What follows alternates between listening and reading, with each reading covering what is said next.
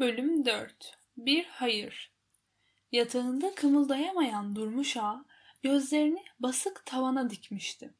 Sanki iki saattir eski sararmış tahtaları sayıyordu. Yüzü toprak rengindeydi. Kırmızı kaplı yorganın üstüne serili elleri artık bir insan organına benzemiyordu.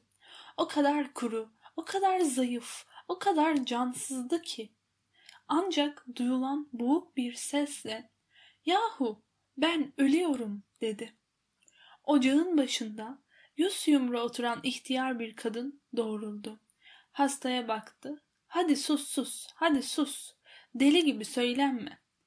Ben ölüyorum diyorum kadın.''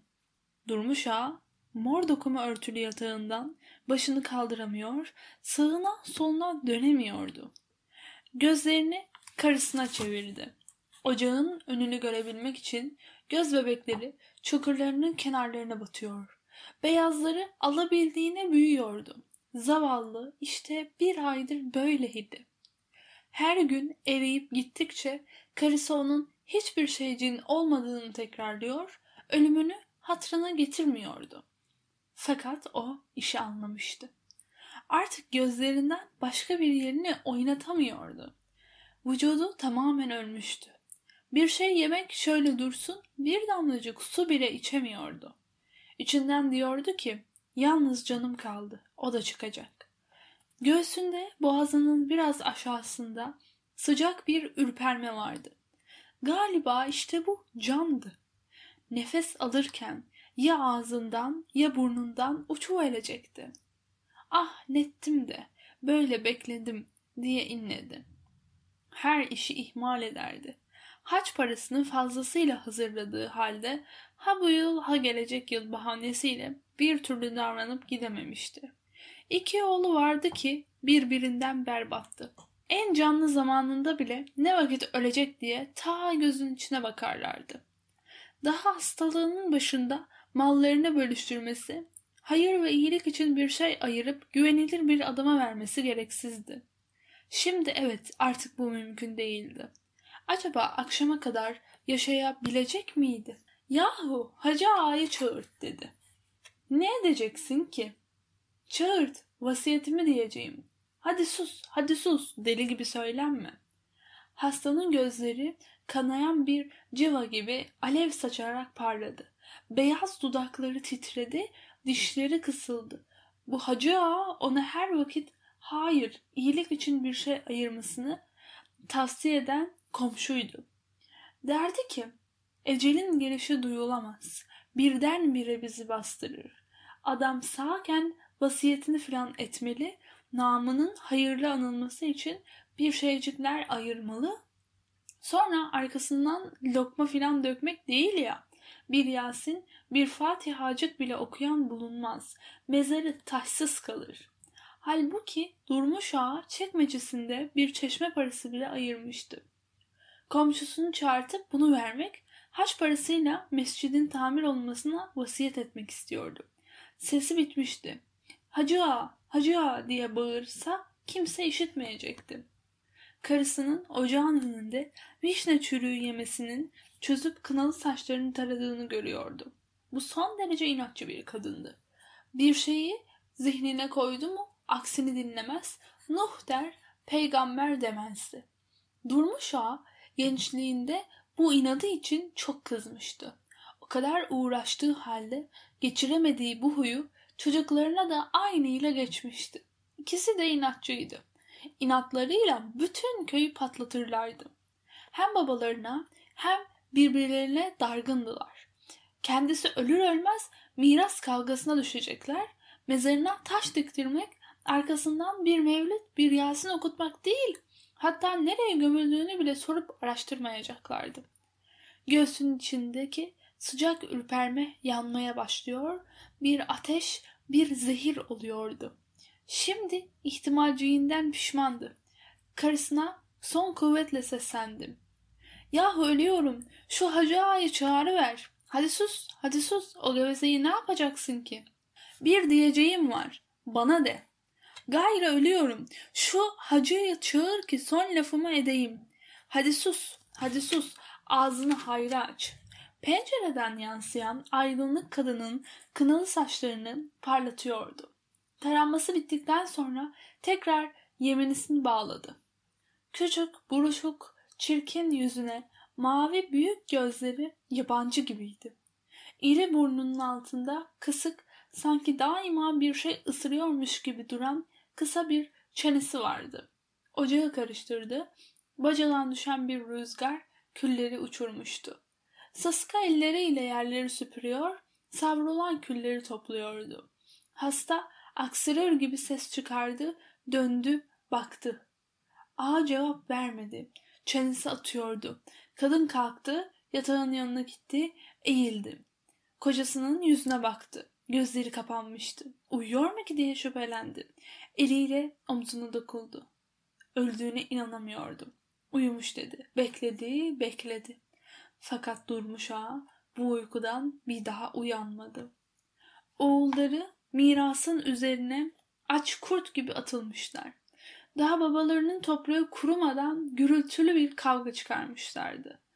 Çift şeylerin birini biri, birini öbürü alıyor fakat tek şeyleri bir türlü pay edemiyorlardı. Mesela babalarının kürkünü, ipek halınılan seccadesini ortadan kesip ikiye böldüler. Evde tekti. Onu da yıkıp kapıları pencereleri enkaza eşit olarak aralarında paylaştılar. Bu kavgalı paylaşım bir ay kadar sürdü. Durmuş Ağa'nın yurdu artık bir harabeydi. Güzel evinin yerlerin yerinde yeller esiyor, bahçesinde baykuşlar ötüyordu. Hacı Ağa bir gün büyük tününden geçerken komşusunun iki olduğunu gördü. Sıska köpeği tutmuşlar, sen alacaksın, ben alacağım diye çekişip duruyorlardı. Yaklaştı, sordu. Ulen ne çekişip duruyorsunuz? Sen karışma diye başlarından salmak istediler. Hacı Ağa ısrar etti. Gürültülerinin sebebini anladı. Ellerindeki köpek babalarından kalmaydı. İkisi de haklarından vazgeçmiyorlardı. Nihayet bu hayvancığı da iki parça kesip paylaşmaya karar vermişlerdi. Hacı Ağa vazgeçin dedi. Bu itin ne eti yenir ne kemiği para eder ne derisi işe yarar. Büyük sordu. Öyle ama ne edelim? Bir hayır işleyin ulen. Bu sefer küçük sordu. Nasıl hayır? Bu köpeği kesmekten vazgeçin, bırakın babanızın canına ulusun dursun. İki kardeş birbirlerine baktılar. Bu oldukça akıllıca bir öğüttü. Karşılıklı haklarından vazgeçtiler. Sahipsiz kalan köpek açlıktan, susuzluktan, soğuktan, bütün kış yıkılmış evin yerinde uludu inledi. Onun ulumasından gece gündüz rahatsız olan köy halkı bu dinmez acı feryadı zavallı hayvanın ölen efendisine olan sevgisine yoruyor. Rahmetli Durmuş Ağa cimrilik etmeyip bu köpeği oğullarına da kendini sevdirseydi ne mezarı taşsız kalır ne de böyle mevritsiz, hayırsız, iyiliksiz toprak altında yatarlardı diyorlardı. Bölüm 5 Acaba neydi? Çıkardıkları gün hemen geri döndüğü Toptaşı Akıl Hastanesi'nden Cabi Efendi'yi kabul etmiş, etmemişlerdi. O vakit kendini bilmeden geçen dört yılın sonunda geride kalmış zekası milyonlarca beygir kuvvetinden bir elektrik ampulü gibi parladı. Uslu, akıllı İstanbul'a geçti. Daha mahalleye gelmeden dört yıldır olup biten şeyleri yolda tamamen anlamış gibiydi. Eve gelince oğlunu sordu. Odaya kazara bir yabancı girince tepesine bomba düşmüş gibi korkup dışarı kaçan bu kahramanın subay olduğunu, Irak cephesinde bir hücum taburunda bölük kumandanı olduğunu duyunca la havle çekerek gülümsedi. Sonra bir hafta kadar genel durumu anlamaya uğraştı. Çeşitli semtleri gezdi. Issız sokaklarda dolaştı. Issız kahvelerde oturdu. Tekkelere girdi. Yıkıntılarda yemek için ot toplayan kimsesiz, çaresiz kadınlarla konuştu. Belgeli ekmeklere, günlerce irili ufaklı büyüteçlere baktı. Hatta bir gün araştırmaya bile kalktı. Gittiği ünlü kimyager baba dostuydu. Onun mahallede geçen çocukluğunu biliyordu. Eskiden biraz ahmaktı. Çarpım cetvelini bir türlü ezberleyemediği için okulu adını beş kere beş dübeş koymuşlardı. Şimdi İstanbul'un en büyük, en saygın bilginiydi. Ekmeği iyice inceledikten sonra bunun içinde bir şey var. Var ama ne acaba dedi.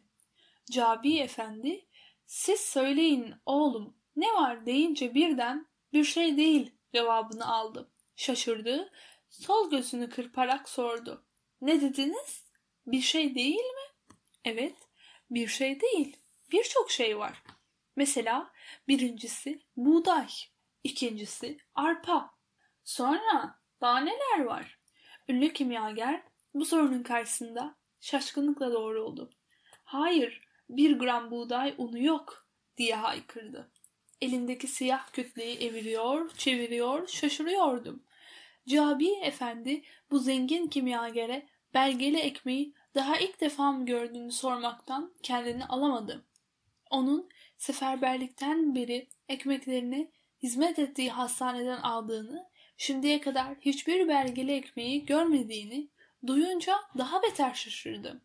Vatandaşlarının her gün geveleyip de yutmaya çalıştığı şeyi göremeyecek kadar işiyle uğraşan bu bilgin kuşkusuz tutucu bir iş bölümü uzmanıydı. Karşı gelmekten çekindi. İçinden aferin sana koca dübeş diyerek kalktı. Kaçtı. Tutumsuz zannettiği karısı evin hayatını kendisi yokken en akıllı adamlar gibi zamana uydurmuştu. Sofraya yağsız bulgur lapasıyla bol bol su konuyordu. Hafta başı idareyi yine eline alınca Cabi Efendi hiç bu listeyi bozmadı. Görmeden bir şeye inanmak mesleği değilken Hint fakirlerinin yıllarca bir avuç pirinçle yaşayabildiklerine artık inanıyor. Bellidir ki insanı besleyen su olacak diyor. Sonra ilk atamızın sudan çıkma balık zamanları olduğunu iddia eden meşhur sözleri hazırlıyordu. Gel zaman git zaman ama çok değil az bir süre içinde Cabi Efendi parasızlığa, açlığa, çıplaklığa alıştı. Artık onun için doğal hayat yoksulluktu. Gelirlerinden aldığı kağıt liralar eski gümüş çeyreklerin yerini bile tutamıyordu. Mahallenin en fakirlerinden daha çok fakirleşmişti. Çevre anlayışı, giyimler hiç dört yıl öncekileri andırmıyordu. Eski karanlık kahvehanenin isli sedirlerinde savaş zenginleri adı verilen yeni türeme bir sınıfa semtten de birçokları karışmış Şişli'ye göç etmişlerdi. Avrupa'da, Amerika'da olduğu gibi franklarla, dolarlarla değil, geçer akçe lirayla birkaç defa arş milyoner olan bu günlerin zenginlerden tanıdıkları hep sefiller, cahiller, ipten kazıp kurutulmuş şubaldırı çıplaklardı. Mahallece merhamet edindi. Tutanak yapıldı. Birkaç ay Guraba hastanesine yatırıldı. Çıkınca yalancıktan rakıya tövbe etti. Semtteki bir ayırtman bey haline acıyarak kalemine 150 kuruş maaşla onu odacı aldı. İşte akıl hastanesine gitmeden odacı bıraktığı bu serseri herif şimdi bilmem ne zade adı altında İstanbul'un en büyük zenginlerinden biriydi. On parasız işe girmiş, akla hayale gelmedik oyunlar çevirerek gizli siyah çetelerle, yüce haydutlarla ortak olarak birkaç hafta içinde milyonlar kazanmıştı. Kahvehanede Bulgur Palas, Şeker Palas, Fasulye Palas diye şehrin dört bir tarafında yaptığı sarayları anlata anlata bitiremiyordu. Büyük adada sürdürdüğü şahane hayat tıpkı abartmalı bir peri masalına benziyordu. Kayserili imamın askerden atılma Esrarkeş oğlu da kolayını bulup bir fırın ele geçirmiş 15-20 apartman sahibi olmuştu. Eski zenginler, eski seçkin kişiler şimdi beş paraya muhtaç zavallılardı. Eski zavallılar, cahiller, sefiller nasıl zengin olmuşlarsa bir takım aptallar, budalalar, ahmaklar da bir mevki sahibi olmuşlardı. Semerci Niyazi'nin hastalıklı bir oğlu vardı. Küçüklüğünde gayet kötü bir şeye alıştığı için her gece ellerini sımsıkı boynuna bağlayıp yatağın arkası üstü yatırırlardı. Hayatını ancak böyle kurtarabilmişlerdi. 20 yaşına girdiği halde daha salyasını sümünü toplayamıyor, kambur kambur dirseklerine kadar elleri pantolonunun cebinde cami avlularında yıkıntılarda dolaşıyordu. Savaştan önce iki lafı bir araya getiremeyen bir aptalın gayet önemli bir kurumda müdürlük mevkiini elde ettiğini duyunca Cabi Efendi kulaklarına inanamadı. Söylenen daireye kadar gitti. Semerci'nin ahmak oğlunu gözleriyle gördü. Bön bir öküz gözünden daha boş, daha baygın, daha manasız, daha hayvanın gözleri eskisi gibi bakmasaydı onu tanıyamayacaktı. Önceki sıskalığından eser kalmamış, tulum gibi şişmiş, yüzünü koyu kırmızı bir renk kaplamış. Parıl parıl altınlar, elmaslar parlayan göğsüyle, kollarıyla, parmaklarıyla şık bir canlı kuyumcu reklamına dönüşmüştü. Kurumda her şey, her şey, bütün işler onun elinde diyorlardı. Sentin namuslu, çalışkan, zeki, iyi huylu, onurlu, yüksek okullarından diploma almış değerli gençleri ortada yoktu. Hangisini sorsa ya Allah rahmet eylesin Çanakkale'de şehit düştü ya da zavallı ailesini geçindiremedi sattı savdı Anadolu'ya göç etti. Ya da verem oldu yatıyor cevabını alıyordu. Evet tanıdığı erdem sahipleri ya ölmüş ya ölmemek için ocaklarını dağıtarak uzak ufuklara kaçmış ya da ölüm döşeklerine serilmişlerdi. Sanki dört yıl içinde korkunç bir kötülük salgını, bir onur kıran akıl hastanesinin dışını yakmış, kavurmuştu. Bildiklerinden aklı, namusu, onuru yerinde olanlar sade suya, bulgurla ünlü kimyagerin nasılsa yalnız içinde buğday olmadığını anlayabildiği bilinen belge ekmeğiyle yatıyorlar. Aç, perişan, bitkin, canlı iskeletler gibi bilinmeyen bir sonuç bekliyorlardı. Bu sonuç ne olabilirdi? Cabi Efendi bunu düşünemiyordu bile. Artık olayların sebeplerini bulmak ustalığını kaybetmişti. Görüyordu ki olaylarla sebepler birbirine karışmış ve her şey karman çorman olmuştu. Fakat sakin durmayan bilinci kafasının içinde kendi iradesine karşı çıkmış mini mini bir makine gibi işliyor, onun zihnine yine bir takım sebepler götürüyordu. Evet, savaş ne kadar gerekli olsa da yine de insanların hayvanlarına ait bir özellikleriydi. Milyonlarca adamın birbirini ne kadar yüce bir zorunluluğun sevkiyle olursa olsun başak biçilir gibi öldürmeleri artık bütün dünya gazetelerinin barış özlemiyle açıkça yazdığı gibi şüphesiz bir vahşetti. Bu vahşetin hakim olduğu topun sesi görülediği zaman aklın, mantığın, hakkın, vicdanının sesi susuyordu.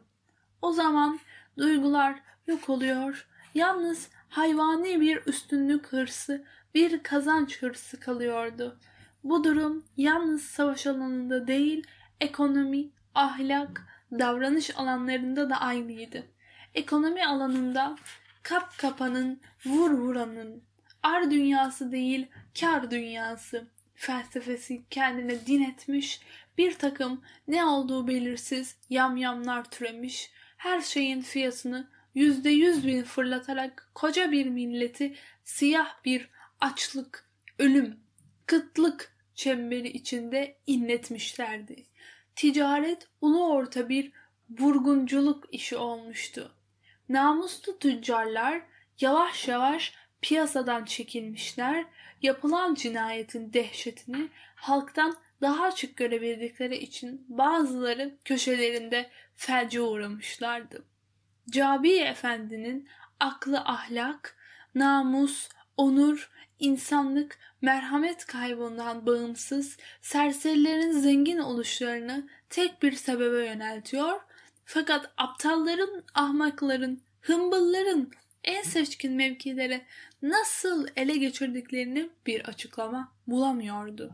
Acaba onlarda da hayvanlığın yüksek kuvveti mi var diyordu. Böyle fosforsuz, azotsuz, karbonsuz yaşamak sade suya bulgur tertibi Cabi Efendi'nin zekasını söndürmemişti ama biraz hafifletmişti. Yavaş yavaş uzaklardan dünyanın durumundan gözünü çeviren pek yakında kendi haline bakmaya başladı. Ev miskinler tekkesine dönmüştü. Ortalığı pislik götürüyordu. Karısı, kızları, evlatları yerlerinden kalkamıyorlardı, yataklarında bekliyorlardı. Anadolu'ya göçün de artık ihtimali yoktu. Eskiden bir Mecidiye'ye giden arabaların bugün yolcu başına 10 lira istediği haberini almıştı. At, eşek, katır nesli sönmek üzeredir diyorlardı. Savaş başladığı zaman 2-3 yaşında bulunan çocuklar bugün 7-8 yaşına girdikleri halde nasıl madeni, çeyrek, mecidiye, ikilik kuruş, metelik görmemişlerse biraz sonra atı, eşeği, katırı bilmeyen bir nesil türeyecekti. Milli Eğitim Bakanlığı büyük özverilerle müzeye gümüş bir para koleksiyonu bulabilirdim. Fakat bu devirde bir hayvanat bahçesi yapılabilir miydi? Evet, artık at, eşek, katır gibi yalnız edebiyatta yaşayacak Zümrüdü Anka kuşunun yanında bir takım dört ayaklı masal hayvanları da ortaya çıkacaktı. Fakat Cabi Efendi bu gaç imkansızlığı karşısında da karamsar olmadı. Uzaklara gitmem, şöyle İstanbul'un civarında bir yere dedi. Bu kararı ona verdiren açlıktan çok şehirdeki halkın dayanılmaz bir dereceye varan terbiyesizliğiydi. Çevrenin değişen, bozulan her şey gibi terbiyesi de berbat olmuştu. Her değişikliğe çabucak alışan Cabi Efendi işte yalnız bu genel terbiyesizliğe alışamadı. Erkek, kadın, ihtiyar, genç, çoluk çocuk, bütün halk deniz tutmuş sarhoş tayfalara, bunak kaptanlara taş çıkartacak derecede küfürbaz kesilmişti. Eskiden kendisine sokakta bir şey soran söze lütuf buyurun bey baba diye başlarken şimdi bir karış çocuklar bile zavallıya ulan hödük bana baksana diye hitap ediyorlardı. Hiçbir sebep yokken fena halde ağızlarını bozuyorlardı. Cabi Efendi savaştan önceki bir dünya seyahati masrafı ederek İstanbul'un bütün civarını dolaştı. Bakırköy'e, Ayastafonos'a, Kağıthane'ye, Beykoz'a, Terkoz'a, büyük ve küçük çamlıcalara gitti. Ekecek birkaç dönüm yer barınılacak bir çatı arıyordu. Uygun bir şey bulamadı. Kira mallarının asıl fiyatlarını birkaç defa aşıyordu. Fakat bunun zararı olmadığını hesap etti. Kendim ekerim, kendim biçerim, kendim yerim. Ne kadar pahalı olsa yine kar diyordu. Karın en büyüğü şehirden, kalabalıktan, artık hiç görmek istemediği sokaklardan kurtulmaktı. Şüphesiz mahalleleri saran terbiyesizlik salgını kırlara taşmamıştı. Artık kuşlar da kelebekler de insana küfür edecek değil ya diye düşünüyordu. Yine bir gün ilk trenle Suadiye'ye inmiş, iki tarafına bakına bakına Bostancı'ya doğru yürümüştü. Evet, büyük, bahçeli bir köşk tutmak da amacına uygundu. Denize yakın, toprağın kuvveti yoktu. Fakat ne de olsa yine yetiştirilecek bir şey bulunabilirdi. Güneşsiz, sümbül havanın her tarafı hafifçe zümrütleştiren, tatlı huzuru, içinde bağları, ağaçları daha yeşil görüyor, hafifçe esen rüzgarı derin derin kokluyordu. Oh dedi. Kenarında yürüdüğü birkaç gün önce yağan yağmurla temizlenmiş tozsuz yolu eğip öpeceği geldi. Burada her gün tek başına gezmek ne büyük bir saadet, ne büyük bir nimetti. Üstünde insanın onurunu kıracak bir terbiyesize rast gelmek ihtimali yoktu. Gazetelerde okunmazsa bozuk dünyanın çılgınlığından habersiz yaşamak mümkündü. Burada ufak, birbirinden uzak, aralarla ayrılmış bahçelerin beyaz duvarları, hayata açılmayan panjurlarıyla sanki daima samimi bir rüya gören sakin köşklerin ebedi uykularıydı. Hele bu ıssız yol, etrafı tarlalarla çevrilmiş bu ıssız, bu temiz, bu asil yol. Sırma dalgalı bir başak deryası üstüne kurulmuş, geniş, tehlikesiz bir sırat köprüsüne benziyordu. Evet, bu köprü şehir denen kötülük terbiyesizlik cehenneminden insanı sanki ezeli bir sessizlik gibi bir soyluluk cennetine götürüyordu. Cabi Efendi elleri arkasında açık havanın duygularına verdiği coşkunlukla dalgın, mesut saatlerce yürüdü. Tarlanın ötelerine, yaşlı dağlara, sesi duyulmayan koyu lacivert denize, tıpkı ölçü bilmez bir genç şair gibi düşünmeden bakıyor, büyük bahçeli bir köşk aramak için buralara geldiğini bile unutmuş bulunuyordu. Birdenbire kulaklarını yırtıcı bir ses doldurdu. Wank wank wank. Hülyasından uyandı. Karşısına baktı. Uzaktan bir otomobil geliyordu. Üç saattir hayale daldığı için işlemez hale gelen beyni özgürlüğe ulaşmış bir hızla ilerledi. Otomobilin önünde bir şey yoktu. Niçin korna çalıyordu? Otomobil hem yaklaşıyor hem daha acı hem daha sık vanklıyordu. Acaba boru bozuldu da susturamıyor mu diye düşündü. Döndü, arkasına baktı, yol bomboştu. Kendisinden başka kimse yoktu. Otomobil deli gibi haykırıyordu. Kendine doğru koşuyordu. 10 metreden geniş şosesinin en kenarında belki 10 santimetrelik bir yer tutmuyordu. Mümkün değil, kendisi koca otomobile bir engel olamazdı. Sağ sol yön takibi kuralı yayalar için değil, atlar, arabalar içinde.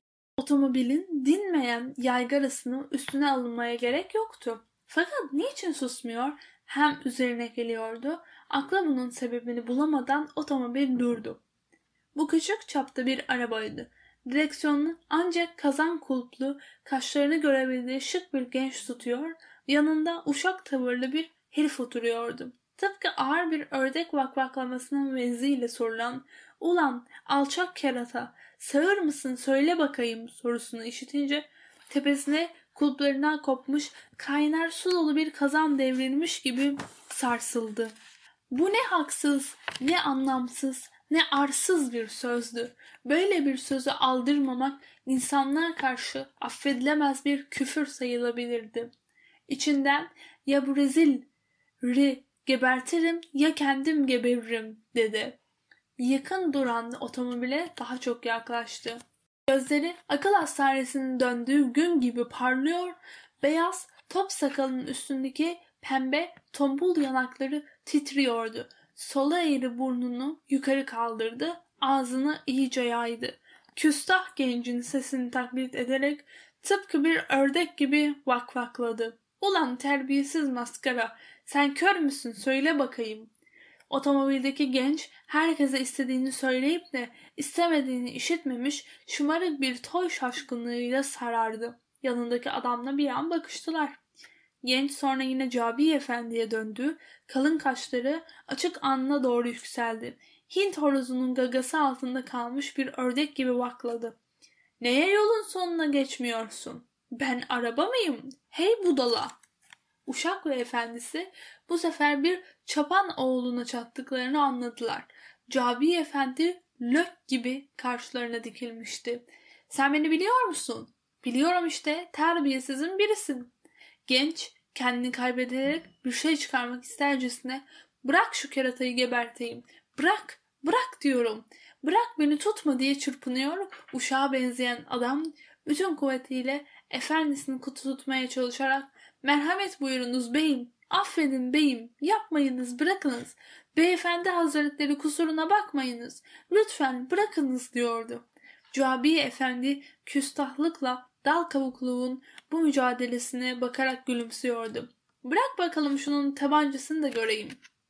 Siyah elbiseli, uşağa benzer adamın kuvvetli kollarından kurtulamayan genç otomobilin koltuğuna yeni zafer kazanmış kibirli bir kahraman edasıyla yıkıldı. kalın kaşlar altındaki baygın gözleri sertleştirmeye çalışarak herif otomobile bir kere bak da öğren diye vakladı.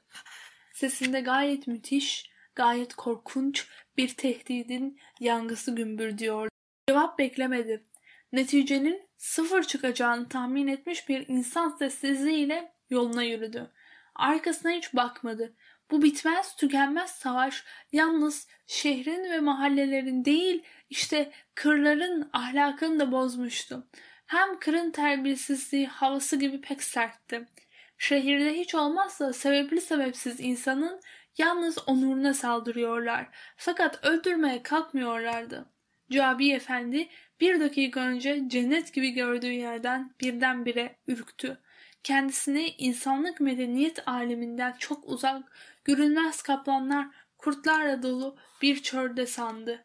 Birdenbire kırda yaşamaktan vazgeçti. Şehrin alışamadığı genel terbiyesizliği hayat için daha güvenliydi.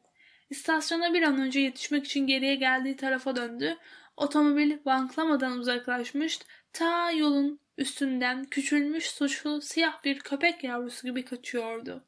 Cabi Efendi durdu. Güneş olmadığı halde sağ elini alnına kaldırarak gözlerini ufattı. Dikkatle baktı. Hiçbir şey fark edemedi.